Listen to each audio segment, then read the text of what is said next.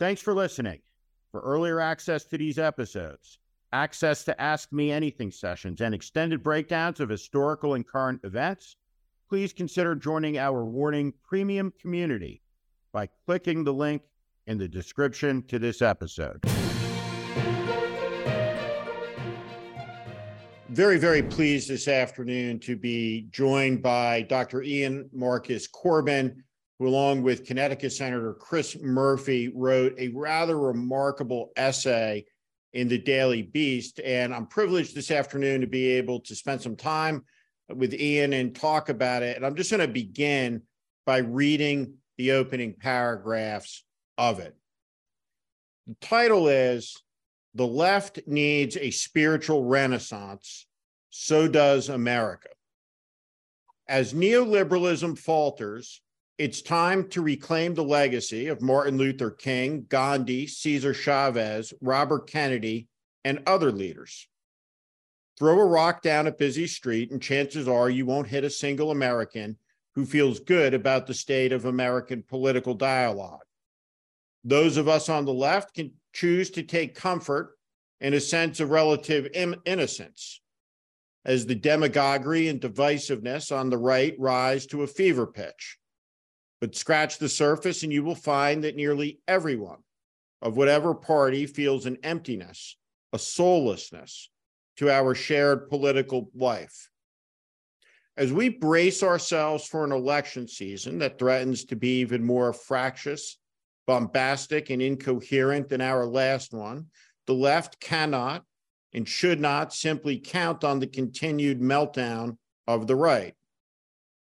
The deep truth is that American life needs a radical reframe, one that will require more than smart policy proposals, vague promises of growth, or even thundering denunciations of our opponents.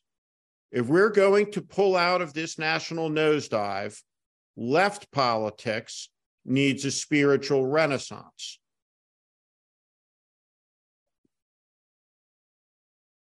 Pretty remarkable paragraphs coming from a Harvard philosophy professor and a United States senator about the conditions of American politics. Yeah. I mean, it feels like a remarkable moment, doesn't it? Is the country in decline? Yeah, probably. I think the answer to the question, just so you too, as you as you ponder it, is I, I think beyond any question. It takes almost the suspension of what's in front of you, right? A reality to believe that it's that it's not. But so I I don't so I, I have a firm opinion on that, but I yeah, I mean, so I'm looking out right now on uh, Cambridge, Massachusetts, which is not particularly in decline, which is uh, really quite a, a lovely place and, and, thriving in lots of ways. Um, and I think you know America has a lot of parts to it, and not all of it's in decline. We're not we're not really falling apart in any literal sense. I do think that the sort of governing dispensation that we share as a people and that is supposed to sort of structure our, our common public life together. I think that is that's not just in decline. I think that is sort of run out of gas. Um, and I think that's a lot of the sort of, you know, confusion and panic you see on lots of sides right now is a sense that the, the thing we are supposed to be able to agree on that would sort of govern our, you know, 300 odd million lives together uh, doesn't work anymore. And this isn't, um, the first time this has happened. Um, you know, when we go through through different periods in our history, um, a lot of the examples of the thinkers and maybe all, all the examples of the thinkers that Chris and I cite in, in the piece, they're coming at, at another moment of sort of denouement. Um, and there's fighting in the streets, and there's a sense that the center will not hold, and people are quoting W.B. Yeats. And, uh, you know, they're kind of kind of grasping around to to find some new framework that might give us a structure to work with.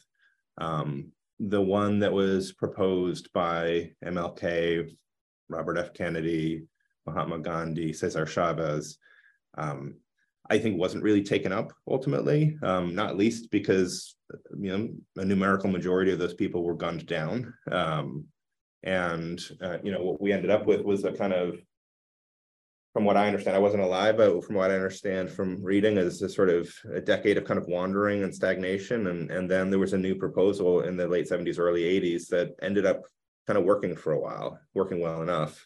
Um, which Chris and I, you know, roughly label the, the neoliberal consensus. Um, and I think that in lots of ways that we, we could talk about, that's running out of gas right now across the, the wealthy developed world.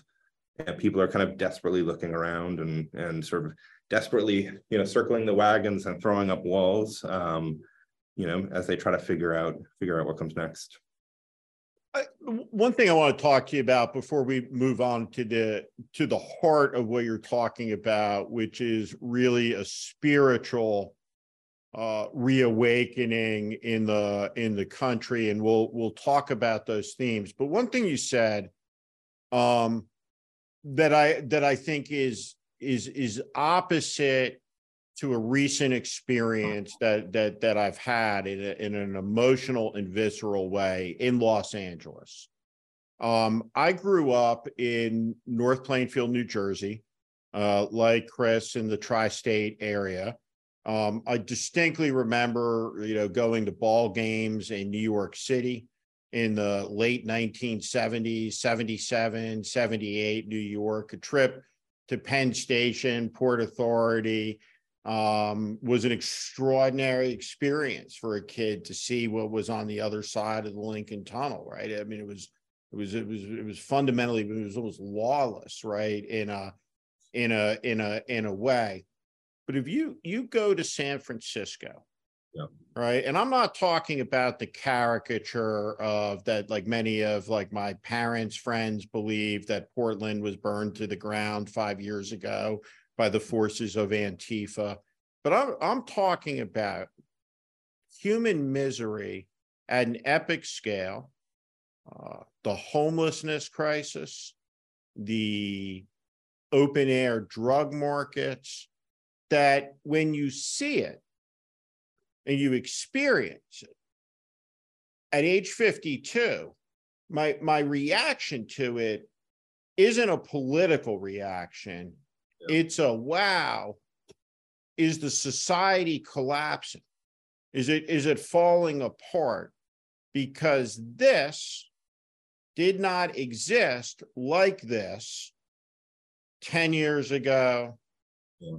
15 years ago, seven, eight years ago. And I just wonder when you look at some of these issues, the state of some of the cities, the spiral that places like San Francisco seem to be in, and you look at the totality of our institutions, the collapse of trust, uh, the decay, um, the division, how do you assess all of these things in a historical context. Right? We're we're at we're at what comparable moment in American history, or what comparable moments in American history can offer us some guidance? And what qualities of leadership, Hmm. right, are required, right, from that condition, right, to start heading out of it? Yeah, yeah. Um, gosh.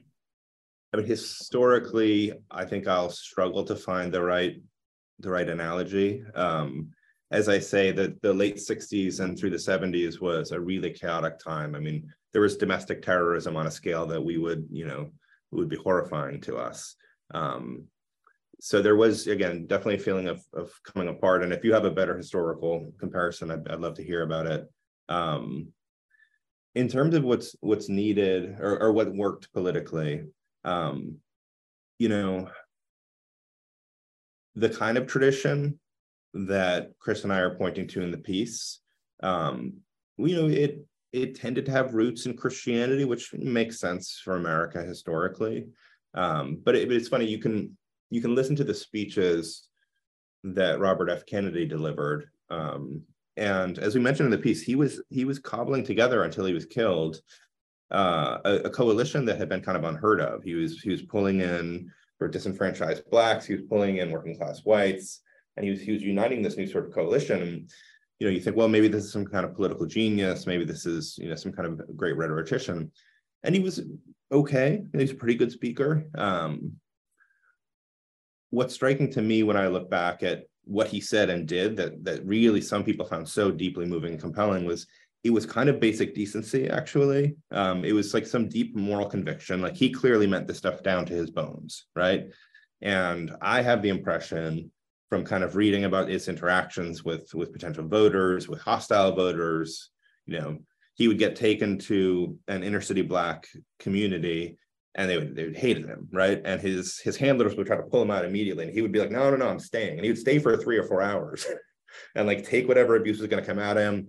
And eventually, by the time he left, they would be like, "We'll do whatever we can for you, Bobby. Like, we'll do whatever it takes." And and it, it really was just, I mean, on one level, just basic stuff like genuinely listening, being like an actual human being um, who cares about making people's lives better, and is not lying and is not focus grouped and is just sort of genuine to the point where I think, you know, he, would lose like he would he would be willing to lose in order to to defend what he thought was was the right thing right like i i don't see that many and certainly on the sort of the national stage on the sort of people running for president level um i think bernie sanders is a guy who strikes me as someone who who would lose an election in order to to to do what No he thinks question.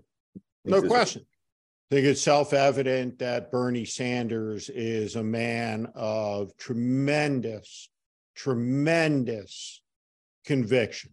Yep. And people find that Um, magnetic. and People and that- character and for the life of me i don't know why it is that we have disintegrated the concept that it's impossible to disagree with someone politically yet admire very very deeply their character their courage and their and their convictions because en- elemental to this entire enterprise is the ability to reach compromises with people that you have disagreement with.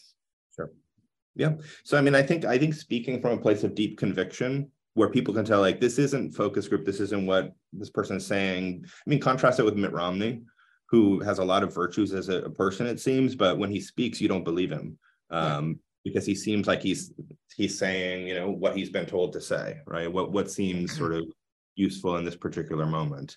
Um, so that's a lot of it. I mean, just drawing from deep wells and being willing to sort of take whatever consequences may come in order to tell the truth. Um, you know, it doesn't sound like that fancy, uh, um, you know, skill set, but but that seems to me to be to be a lot of it.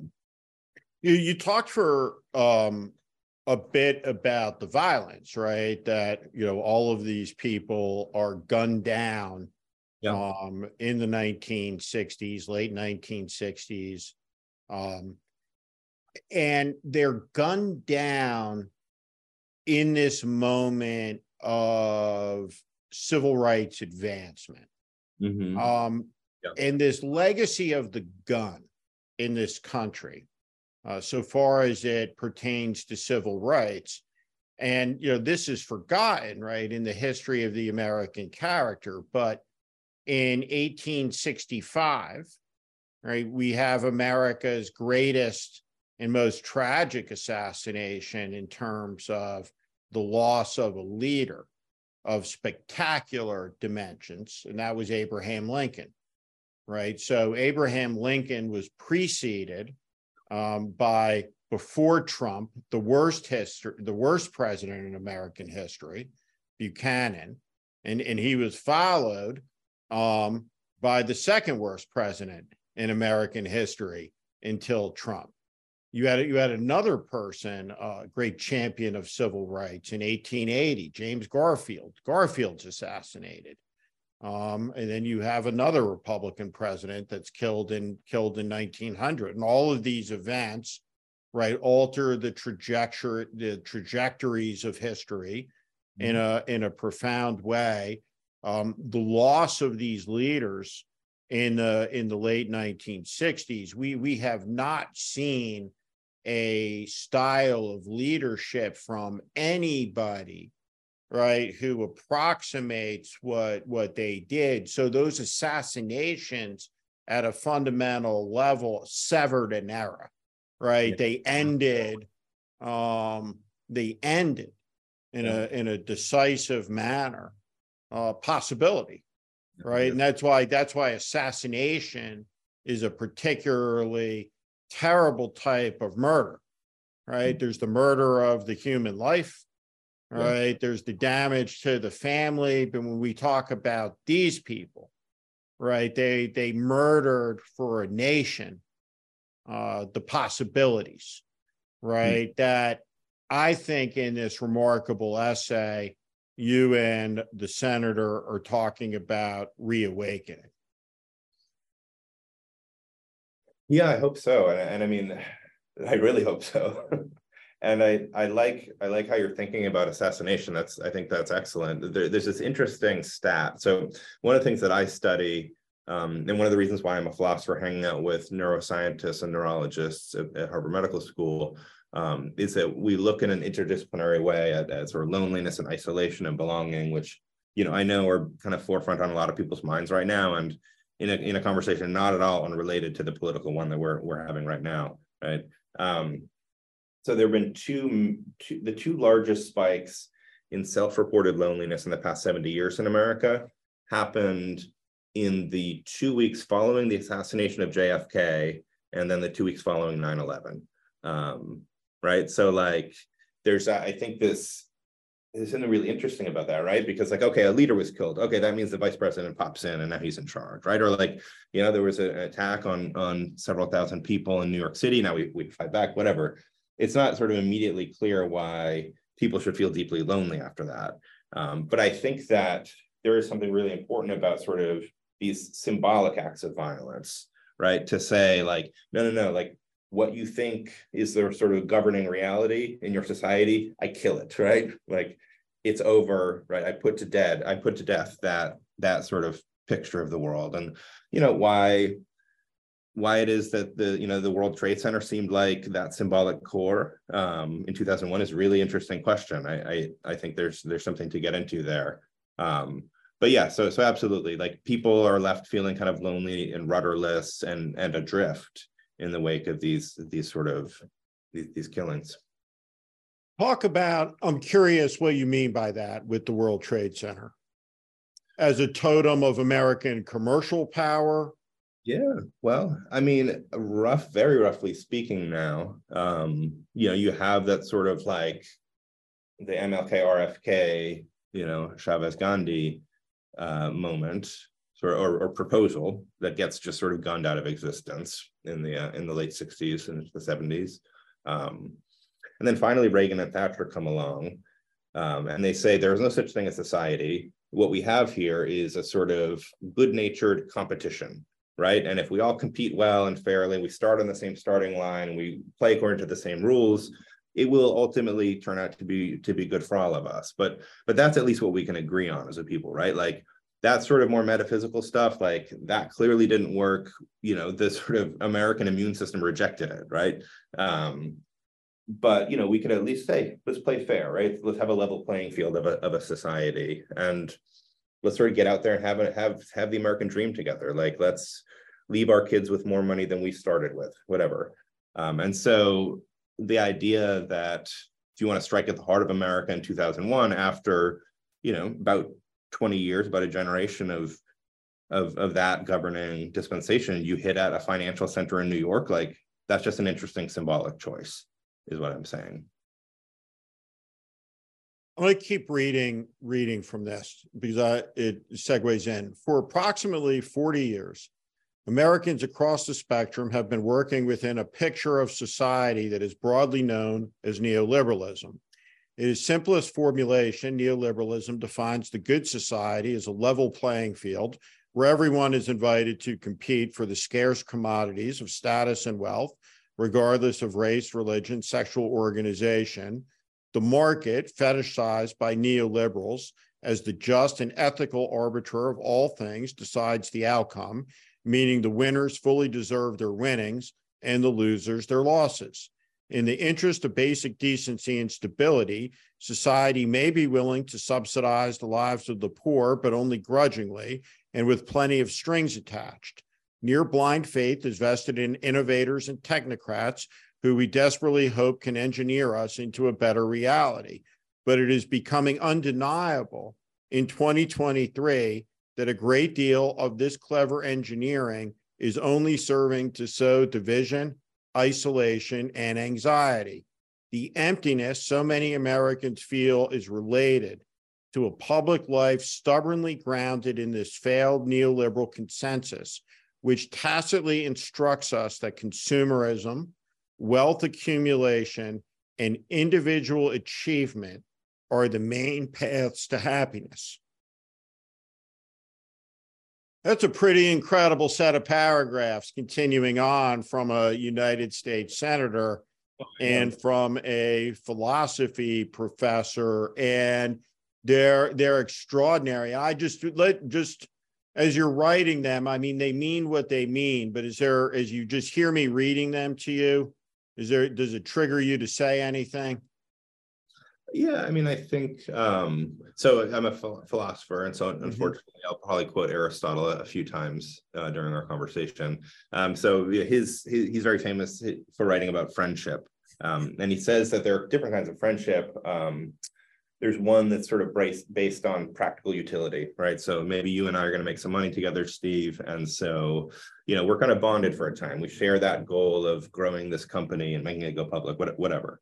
Um, he thinks that is a kind of friendship, uh, but he, he thinks it's a kind of secondary kind. It's an inferior kind, um, and that you know the deeper, lifelong, really sort of generative kind of friendship is one that's based on um, sort of a, a common understanding of what is truly good and valuable in life, what it means to be a, a, good kind of human, you know, what kind of actions are, are actions that I should aspire to. Um, and a sort of shared tendency to pursue those things together, right? That's a friendship that will run through lots of highs and lows and and and you know isn't dependent on well you know were we able to take it public like you know did did the company make a lot of money or not? Um it's a sort of deeper more persistent thing. And and i think um yeah i think look in times of uh great and growing prosperity and then there were times in that period from from you know the early 80s onward where it did seem like all boats were rising and and the sky was was the limit and that everyone could get a, a piece of, of this pie.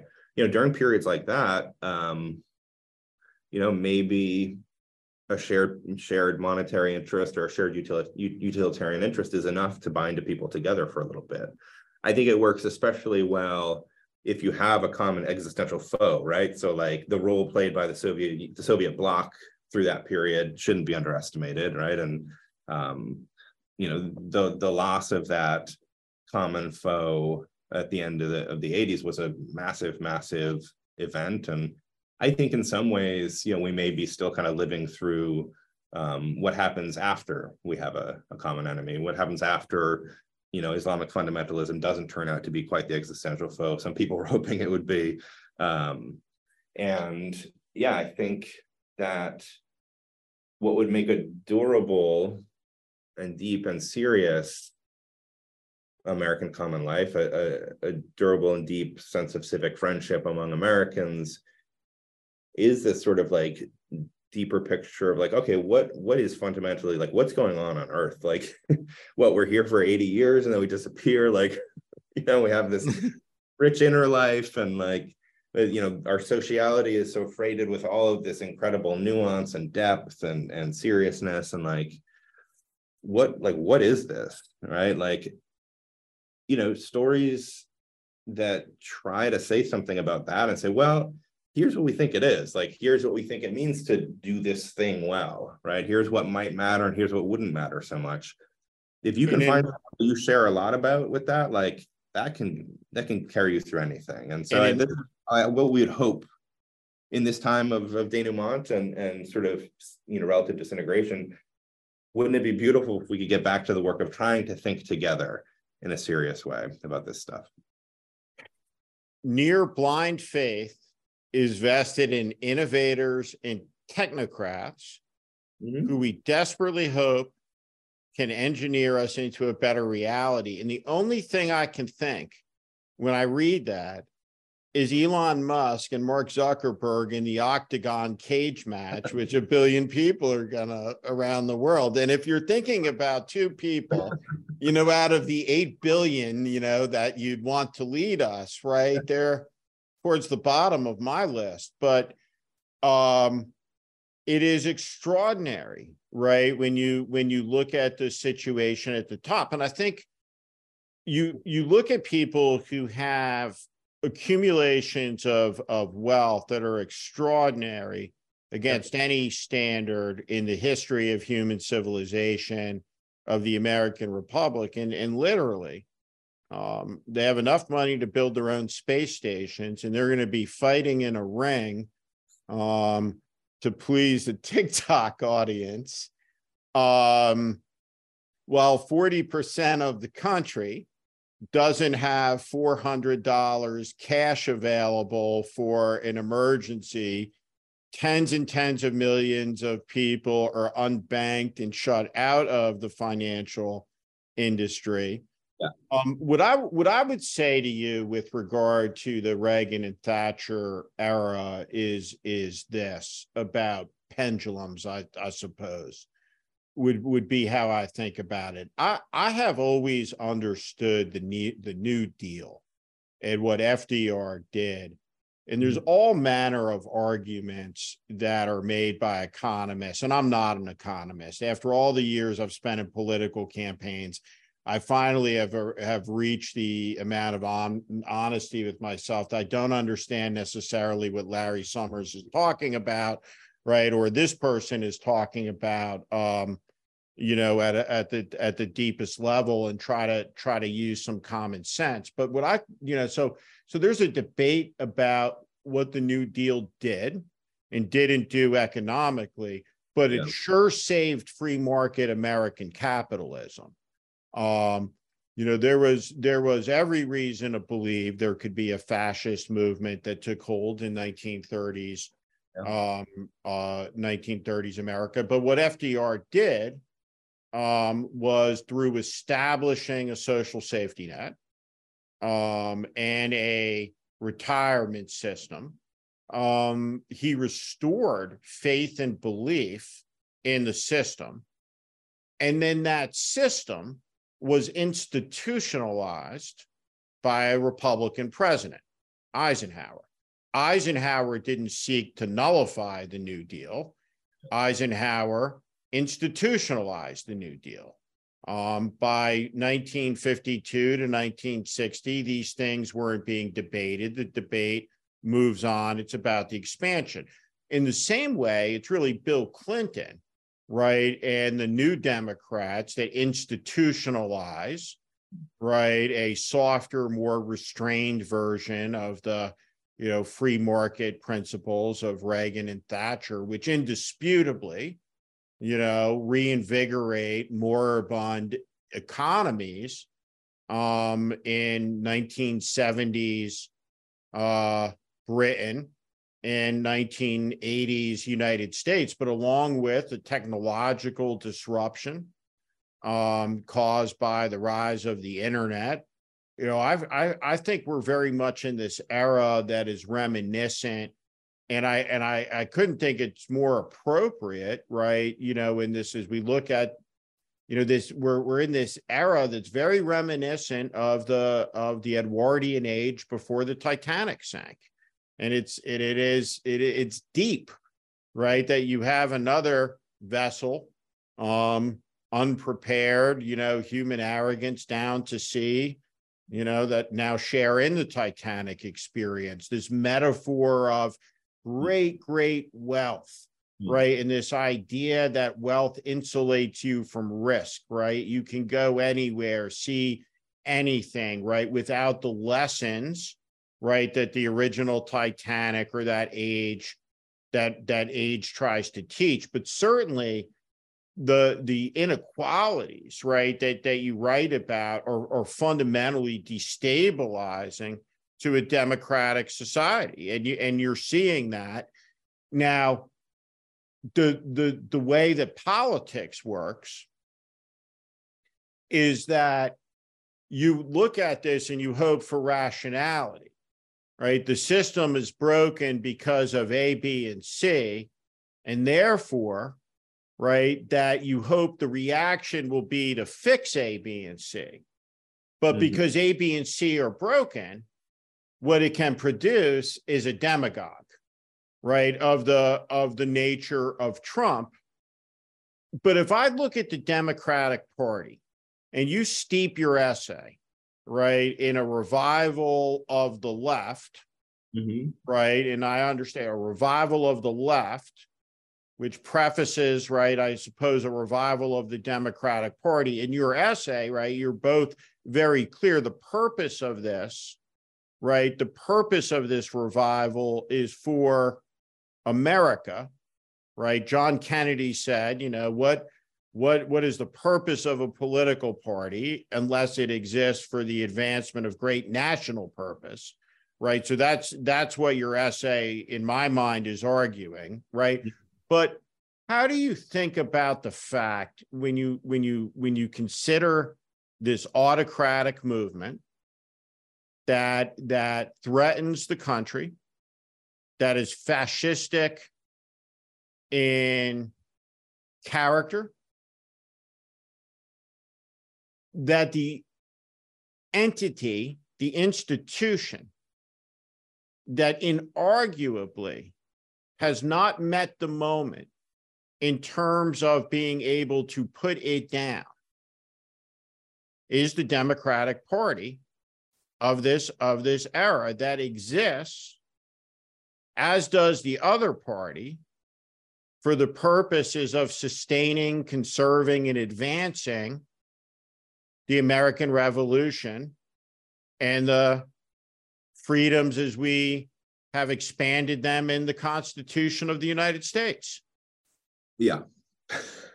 I so I'm you know I'm in the the the heart of Blue America right here in in Harvard Square in Cambridge, and I have I I've existed since about 2016 in a in a state of astonishment um, at the either inability or unwillingness of people in places like this to actually reckon with what's going on. Um, you know, there there there generally seems to be this sort of sense that if we could just sort of shout down the bad orange man or whichever of his cronies, you know, is kind of stepping up, um, you know, get these particular bad political actors out of office, whatever, that that things would be fine. America would be in good shape after that. And I mean, I guess it must be kind of easy or at least plausible to believe that if you've kind of lived your whole physical and spiritual life in in a place like Cambridge, um, where you know by lots of measures, the the old dispensations worked pretty well for you. Um, but I mean, part of the reason why when I when I got to know Chris Murphy a little bit and started to see the the things he was publishing and the things he was grappling with, I was I was so excited because um, I again I've been so disappointed with sort of establishment left and liberal um, institutions and and leaders over the past several years to even try to think down to the roots of this. Like try to think why would Americans be voting for this like psychotic television host? Right? Like who thought who thought before 2016 that Donald Trump was like a human with redeeming characteristics? Like like he's not a good guy. Like and why in the world you know, is a serious quorum of Americans voting for him. Like, what's going on in their lives? What is that like for them? And and um, I think someone like uh, Chris is is really interested in that, and I, I think it speaks very highly of him. But yeah, our the failure of our political class to take this seriously, um, I, I kind of don't know what to say about it. It's it's it's been it's been a, a huge surprise. Let me read these. Let me read these paragraphs, and I'll have a conversation about the Bezos yacht with you. It is impossible to be happy and fulfilled without a certain degree of financial security. Inarguably true. Yeah. Economic inequality is a plague that undermines our social bonds and damages our national psyche. Unquestionably true. Prosperity can allow us to be more generous and creative. Social goods that are difficult to contemplate when you're struggling for basic survival again, unquestionably true.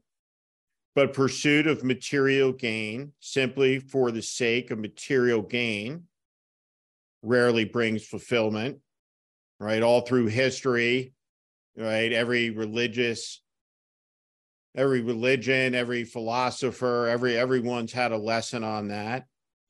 Americans do want a firm economic floor that guarantees everyone access to the basic necessities of life, but they also want our politics to be organized around the question of what makes a society good.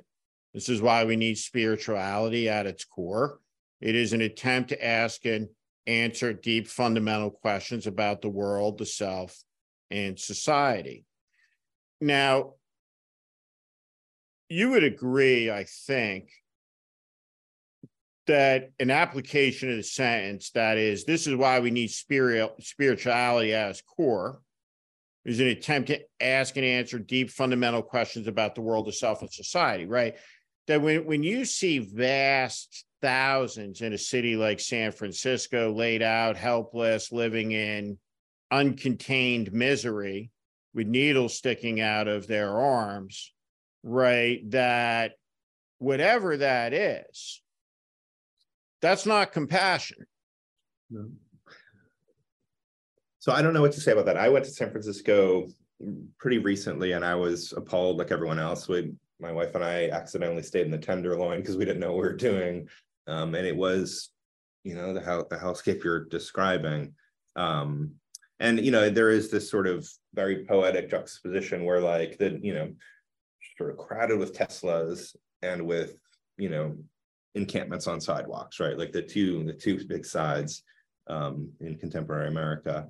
Um, I've been told, and and this is not something I've looked into deeply enough, that um, it's a certain form of excessive compassion that leads to that scene where San Francisco offers like way better benefits for the homeless than most other cities, and so people kind of come to it as a magnet and crowd in to have access to them. I don't know whether that's true. I mean, yeah so so it, it, may be a certain kind of compassion.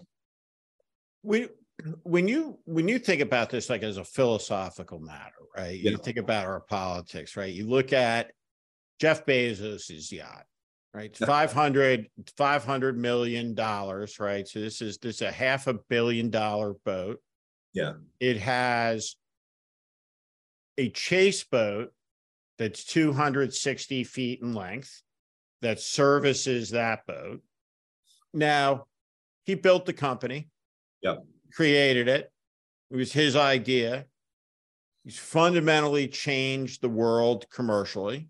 Right. He is one of the greatest entrepreneurs, innovators, business geniuses mm-hmm. that has that has ever been. Um, every bit as much as the Edisons and the and the Vanderbilts of a and and the Rockefellers of a different age. There there are scores and scores of people who make good livings and put their kids through school where that where that ship was built.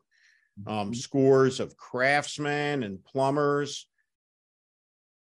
Are you arguing for a society where a Jeff Bezos can't build that company, can't keep that company, can't do whatever it is that he wants with the money that he, Jeff Bezos, earned.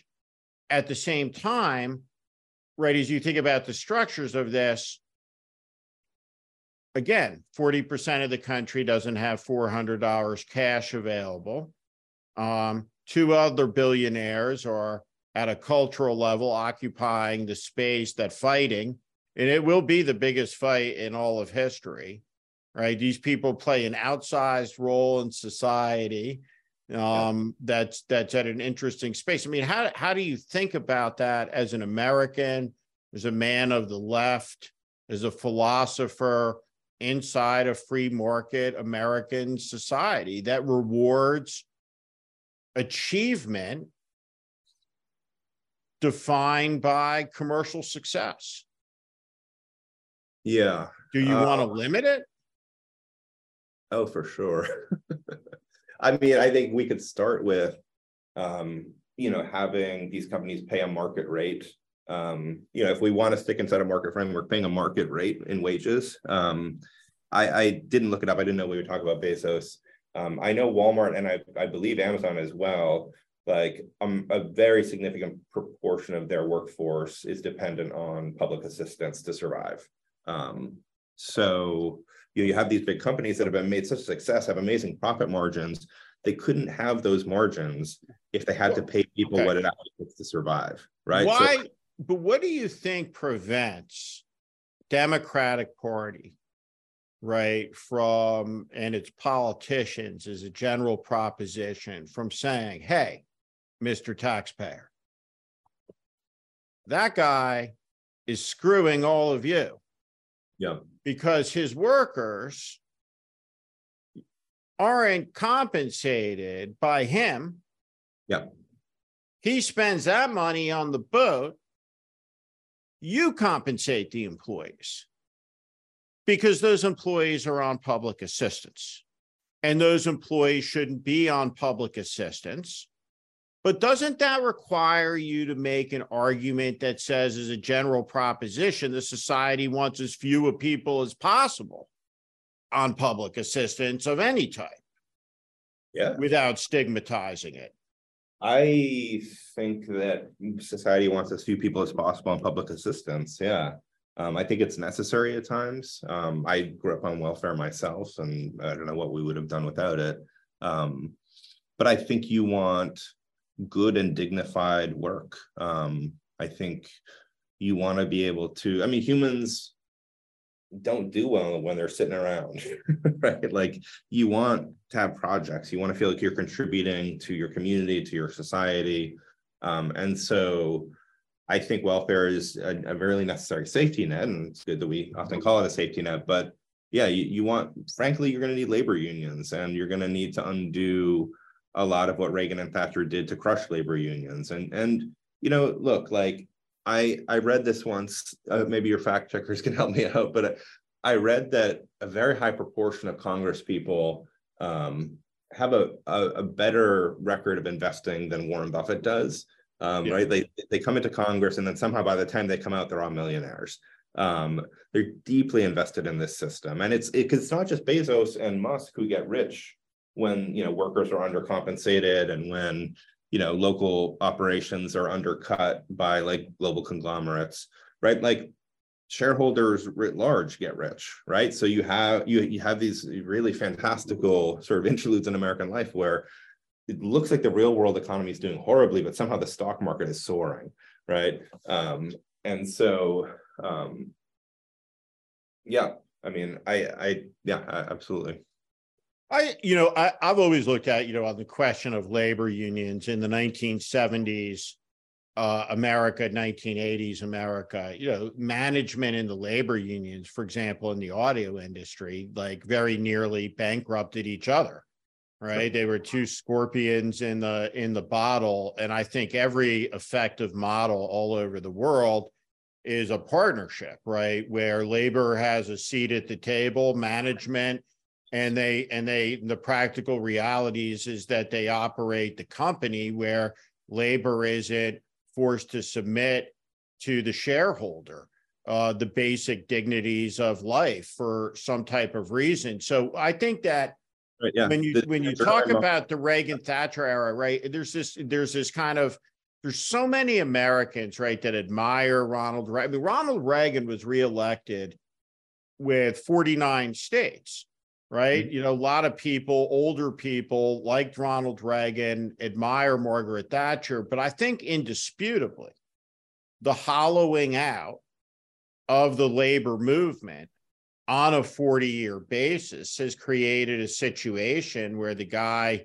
who has the 500 million dollar boat right has is hi- highly regulating you know when his employees can stop for bathroom breaks right and to me Right. That's that's that's when the pendulum has gone you know well past you know it's it's it's it's uh it's it's opposite swing and it's time to it's time to to bring it back Yeah, and I mean, labor unions are not just about um, you know, winning higher wages. They are about that. And and absent a labor union, it's you know, it's hard to see how you can like I can't negotiate with Amazon if I take a job there. Like Yeah. they I don't. So it's hard to see how you can get get around that. But but they're also not just about wages in, in a couple of ways. So first of all, they you know, there a lot of them, a lot of the unions call themselves brotherhoods, right? Like there is a deep sense of solidarity in a more substantial sense than just like, let's Right. get more money out of this guy, right? Like a lot of the the historically successful labor unions or labor movements um, had a had a story about like we are craftsmen, like we're we're artisans, like we're doing something that is beautiful and serious and difficult, and it's not for everyone, but we are a brotherhood and we do this. That's the kind of thing, that's the kind of work that can give meaning to your like adult productive years, right? I feel like you're part of something that's genuinely good, and and so that's why I've I've loved when when um, Senator Murphy has has talked about like not just sort of getting workers more money, but like what is dignified work that might give might might you know contribute to a sense of, of meaning in your life. Um, so yeah, I I- think we're on the same page. I think it's and, and, you know it's funny because um, labor unions are not unpopular among the American people, and in fact, Nope.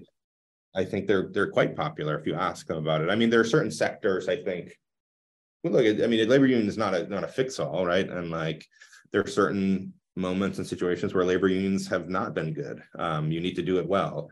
Um, but on the whole, I think Americans are are quite supportive and and there isn't a ton of reason outside, I think, of our political discourse and our political class um, to not really go hard on that. Um, you know, I, I was starting to say before I lost my train of thought that uh, you know, a lot of the people who are pulling these levers, and and that includes like you know smart smart guys, smart professors here in Cambridge, Massachusetts. That includes you know think tankers. That includes um, political operatives and politicians. Like they're deeply benefiting from this system, right? Like they are shareholders, and you know from that vantage point, like it, it might look like shareholder capitalism is is actually doing quite well, right? Um, might look like we don't. There's not a time we do need to sort of radically change. I think that one of the things when you talked earlier about loneliness that's so important to understand for people analyzing this moment and how we got here. Mm-hmm. We got here in large measure because of loneliness. And if you go back to 2016 and you watch a Hillary Clinton rally Yep.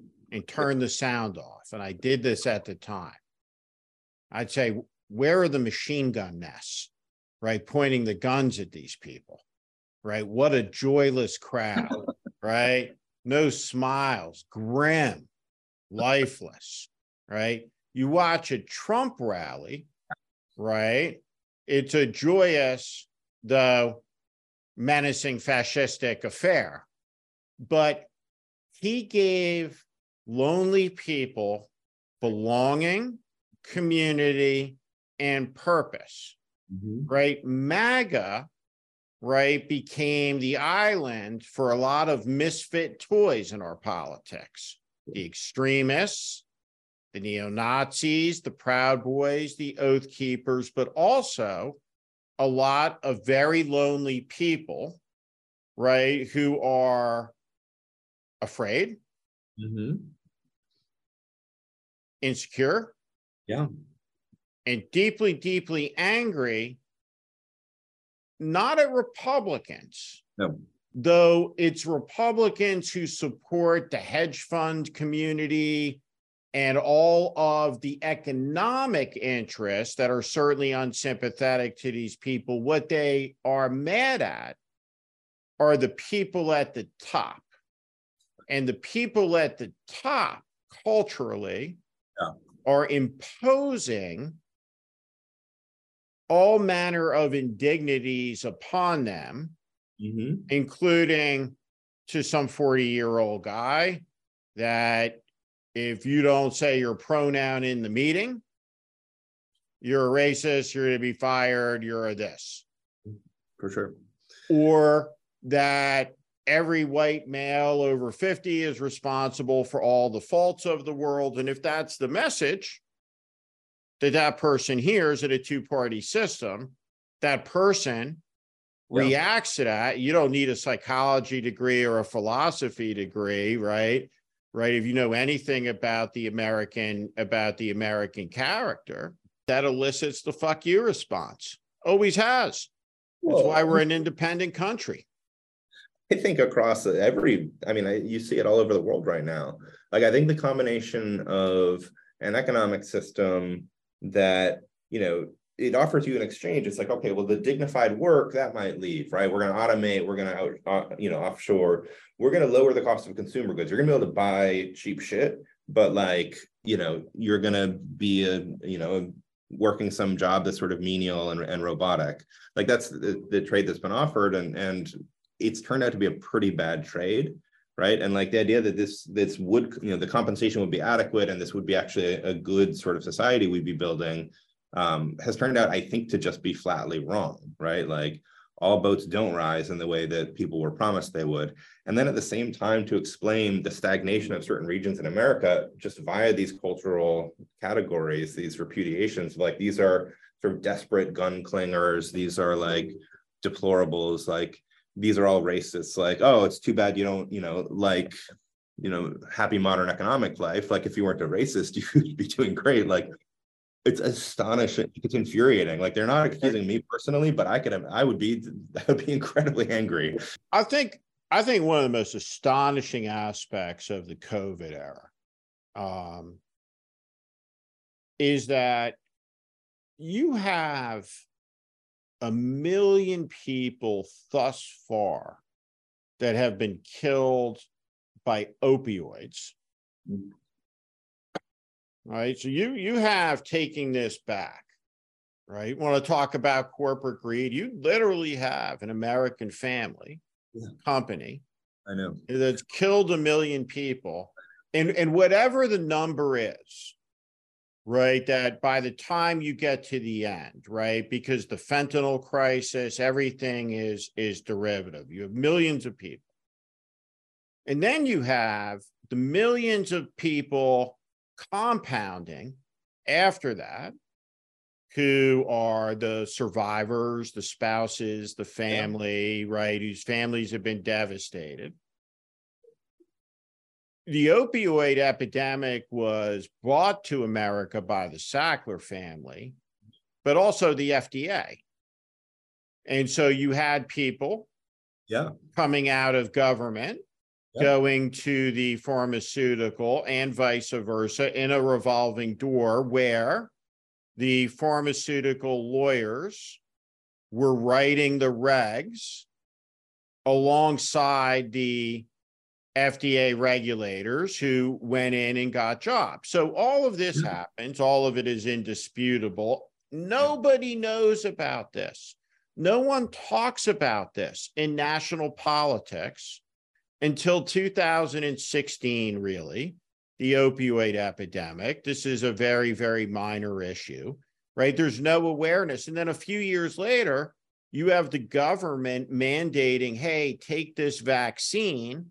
It's Yeah. good for you. And you see a reaction in the Black community Mhm. and you see a reaction in a in a now political republican community we view everything politically but really right it's a socioeconomic group that's been ravaged by opioids that says go fuck yourself thousand percent man right and then and then right they're condemned called stupid oh and worse and worse and yeah. and worse.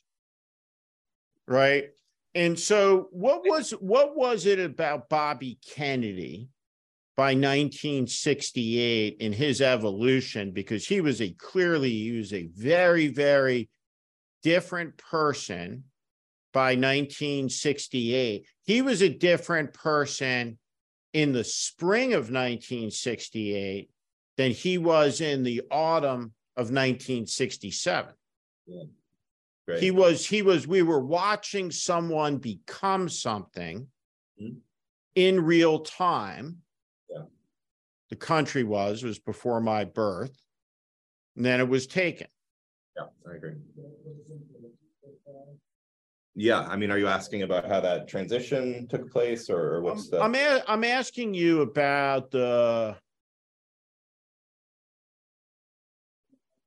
astonishing evolution of a human playing out during a political campaign and over the course of a decade. He was he was a ruthless guy. Yeah, totally. He was he was he was hard. He was hardcore in a Yeah. in a hardcore hardcore business. That's right.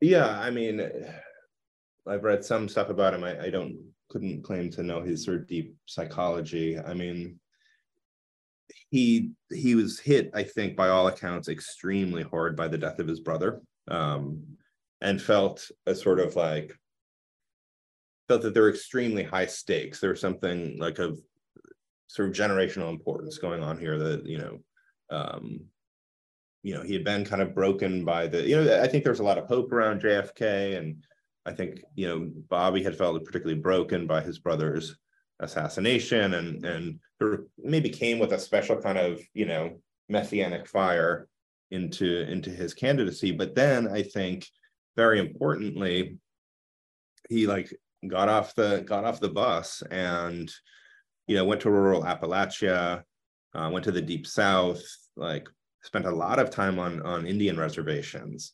Um, and again, in all these situations, his staff would be like, Bobby, let's go, let's get out of here. Like we have, you know, we're missing our next stop or whatever. And he would stay in these these really impoverished places and he would just like look people in the eye and and and have this deep connection and and was like beloved by these communities uh st- still is in lots of cases and i think he was just sort of radicalized by the suffering um and had a sort of deeply human confrontation with it and it and i think it changed him um and yeah i don't know there there may be a lot more to it than that but that, that's that's what i can see is is something special about that kind of raw naked in person sort of sort of confrontation. Um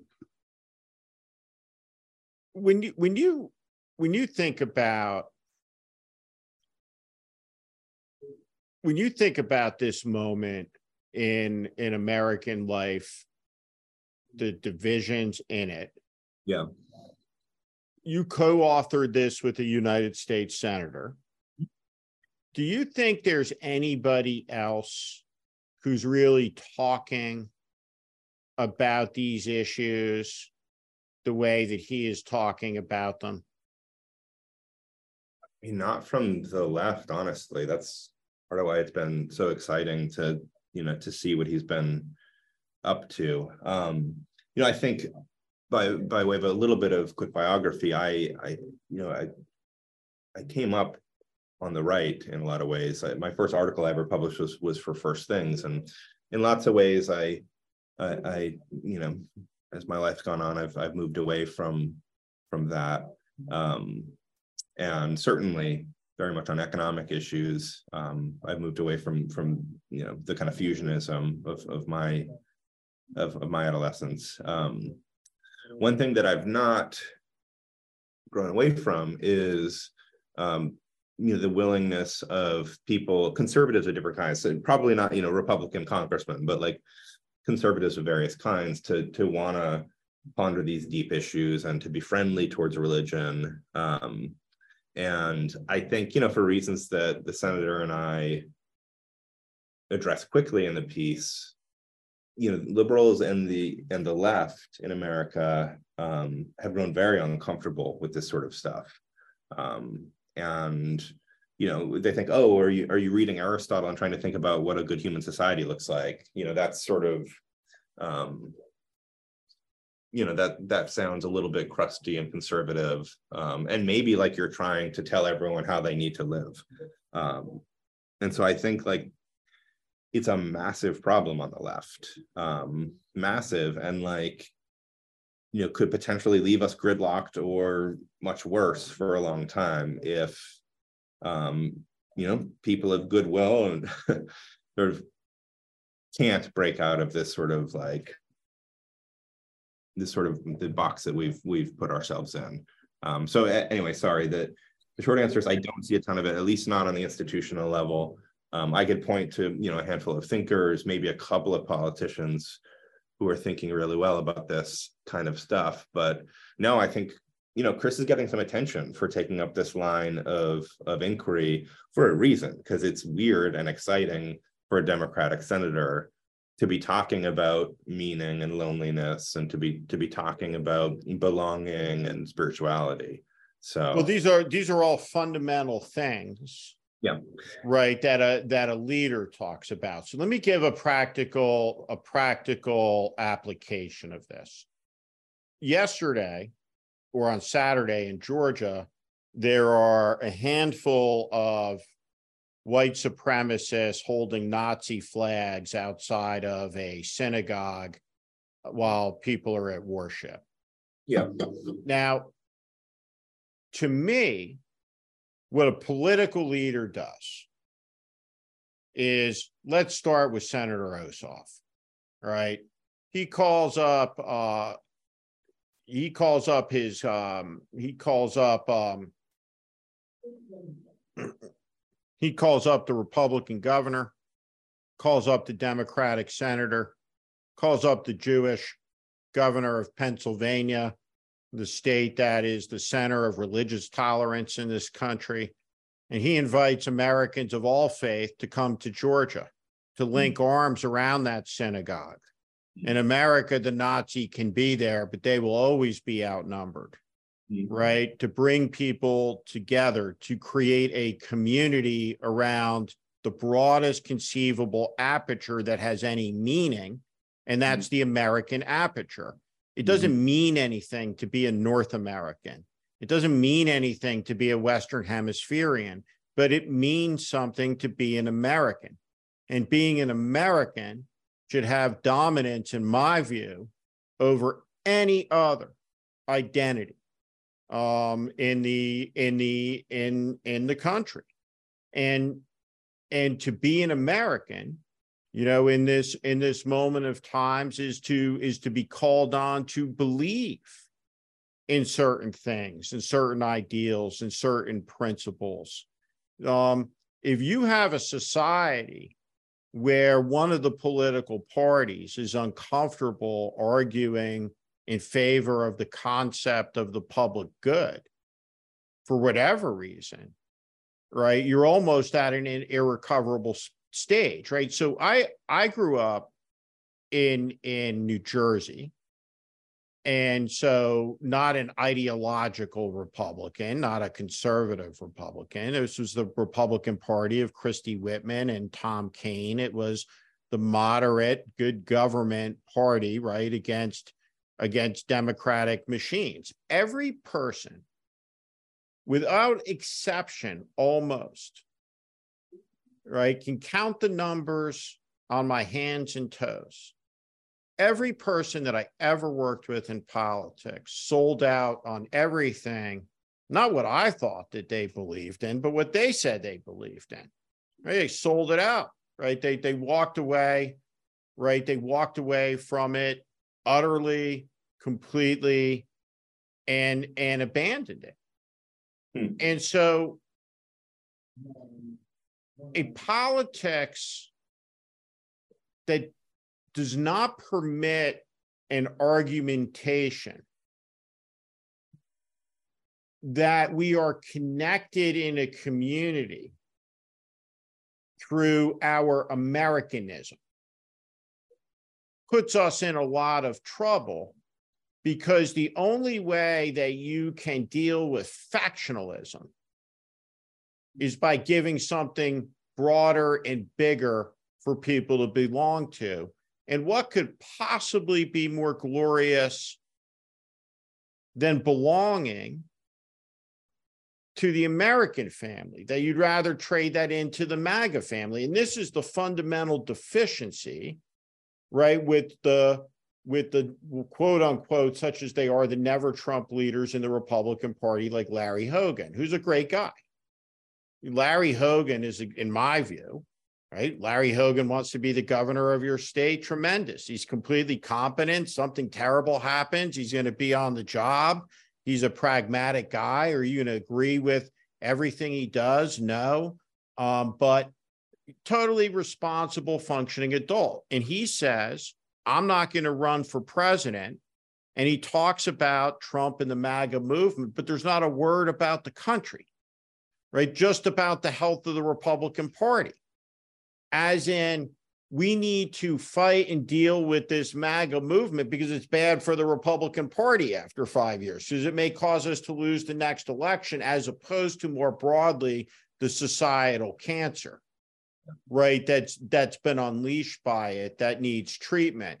And so I guess like my question for you as we kind of kind of run up on the end is why isn't Chris Murphy running for president? Because the person who wrote this and understands this is a person who should be running to lead this country. you gotta you gotta get him on and ask him. I I uh yeah, I don't know. I don't know. I mean, I I it's an interesting prospect from my perspective. Um you'd you'd have to talk to him about what he what he thinks about that. Right. Um I know that's an unfair question to you, but but it is but it is a but it is a fair question because it's not fair to it's not fair to Chris Murphy, right? You know, philosophically, because I mean, first off, you know this about Chris Murphy, right? The fact that his level of political fame is such that it is denotes a level of maturity, seriousness, decency, and normalcy, right? The reason you don't know about him you know, Mr. and Mrs. Joe Q public, like you might know about Marjorie Taylor Greene, is because Chris Murphy is doing what he's supposed to be doing. Right. He's a very, very effective advocate. Right. He's doing hard work. He's doing good things. He's thinking very deeply, right, about like society, about the country, right, about about the about the about the family. But I think one of the great crises philosophically is a crisis of cowardice in the Republican yeah. Party. Right. And so the thing that's always been true about the country is it's produced the right leaders at the right moment of time. Many of them have had terribly fatalistic endings. Many of them were reluctant to be called, but called they were. And improbably, they rendered profound service to the to the nation in terms of making it better and it just seems to me the country would be a lot better off in a better direction you know with more chris murphys in the senate more white house someday chris murphys in the house and more Senator Murphy's into a presidential race, if not this one or the next, because we're going to have to start talking about some of this stuff at the end of the day. I I, I think you're right. Um, yeah, I I I think I don't know exactly, you know, how long we muddle along in a state of kind of relative functionality, but a kind of like deep soullessness and, and like feeling of of disconnection and disintegration. It doesn't seem like it can, go on forever. Um, and yeah, I, I think it's just just so deeply imperative that people just snap out of it and people with power like people who have the luxury of thinking on on a large scale about how ought we to you know run this this society we have together? You know really need to start thinking seriously about about where we are and and it's you know why are we doing this? Why are we a country? Like um, almost without exception every billionaire that i've ever met and i've met a lot um there are a few exceptions to this. Um oprah's an exception to this. Um but generally speaking your average billionaire has this exceptional talent at a thing yeah, or sure. did a thing. But most of them, through my experience, if you were to measure common sense on the one to 10 scale, right, or, you know, barely register above being able to cross a street by themselves, right, let, let alone being involved in the politics of the country, um, or being perceived by the citizenry as having particular wisdom because they're wealth, because most of them, in the language of your ordinary guy out there, right, you know, would register when that ordinary guy meets them as total fucking morons. Well, look, and like we've so so this um Hungarian economist Karl Polanyi had this book um uh, early 20th century where he talks about the disembedding of modern economics where we we take economics out of any any sort of framework of understanding like what is society for what are our goals as a people and we sort of say like you know we let the economy run on its own standards right? And so that leads to a situation of something like shareholder capitalism where like if you're if you are increasing the value of the shares in the company you are running a successful company by definition right? And so you can get a zuckerberg who's running a very successful company in facebook or in meta i guess it's called. Because why? Because it's it's winning lots of users it's keeping them engaged and it's turning lots of profits right? Like we we subtract the question of like okay is it making good things right? Like is it making things that are good for people? Is making things that are good for society? It's just it's been made a separate set of questions right? So like yeah you can become a billionaire with no deep sense of reality right? Like no i mean there's a little sliver of reality you have to attend to well and perceptively um but like yeah these aren't leaders in any robust sense for sure right? But but we have a system where you can get on this one track of like can you maximize shareholder value oh, can you? If so, then you are a success. You are in fact a great man or woman. Um, it is despicable and like it's a crazy, unsustainable way to to think about society, to think about power, creativity, all, all this stuff. I think it's an incredibly small number of people who have any real chance um, and the necessary vision to get this country on the on the on the right path that are that are engaged within the current political system. I I think Gretchen Whitmer's an is an extremely impressive leader in Michigan.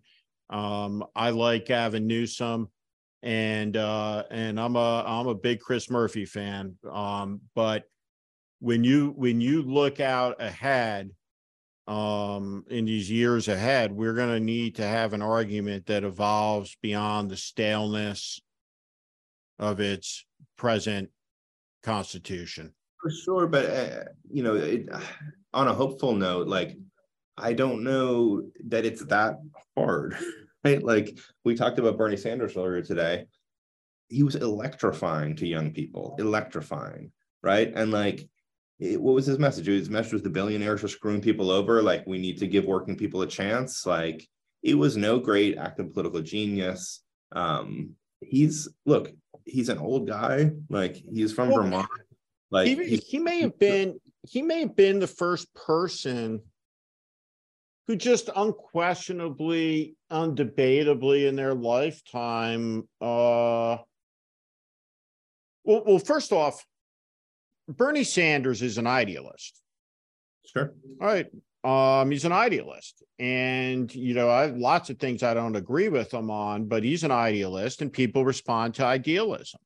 Sure. Right. And, um, you know, inherent in the Bernie Sanders message was an indictment, but also a solution. Right. And this is where some commentators have kind of confused the divergences in the message between a Sanders and a Trump, right? You know, Bernie Sanders said we'll make it better. You know, um, Donald Trump said, "Put me in power." you know, two different, two different things. No, he was going to make America great again. He didn't get around to it. Uh. That was that was the idea. Um, and I mean, Bernie, look, like this is why I say, like, I don't, like, I don't think we're miles and miles away from being able to like produce these kind of individuals as a society. Like Bernie didn't necessarily have like a, a deep, beautiful, rich, multifaceted picture of what kind of society we're trying to produce, right? Like he's not a great cultural thinker. Like what he understands is mostly like material stuff, is economics. Like are people being screwed? Yes, they are. Like we got to stop that. That's not fair. um, you know, and he resonated so much and he electrified people so much. Um, so I, you know, I I think, I, I don't know exactly what the mechanism is for sort of recruiting people like that to run for offices or whatever, but. In a country this large with these kind of resources, you gotta believe that we can produce people who will, you know, who will have integrity and tell the truth. I don't know, you know, again, I don't know where to get them or how to get them running, but they gotta be out there. You gotta get them. We gotta get them. Well, I, I enjoyed the conversation today. Thank you very much for taking it. And, um, I encourage everybody to read this remarkable, uh, op-ed column, uh, that is so important for the country. It is the foundation of what can become a platform. It is the seeds of what can become a great political vision uh, for reform. All of the stardust is in that essay. And uh, you wrote it um, along with a United States senator. And I think it's significant. Politics is a business of ideas. And you have called for something, not a policy, uh, but for a reformation of the American spirit and a rehabilitation of the American character through it. Um, we have a great crisis of character in America. We have a great crisis of cowardice. Uh, we have a political party that has betrayed itself, its traditions, its charter, and become faithless to the Constitution that it exists to promote, preserve, and defend. And thus, the country is in an hour of crisis. And the defeat of this movement cannot simply be uh, an electoral transaction, because at the end of the day, there will be an election when that ball, that fascist ball, is kicked through the goal and it gets in there in a closely divided country. So the only way out of this mess is to appeal to something better. And and the better is what you guys wrote about, and you really deserve a tremendous amount of credit for it. And I appreciate your generosity with your time to be able to talk about these things and to talk about them a little bit abstractly, which I think is important to do sometimes. Well, Amen, man. Thank you. Amen to all of that. And, and thanks for, thanks for having me on. This was a, a lot of fun. You got it. Thank you. Ian Corbin.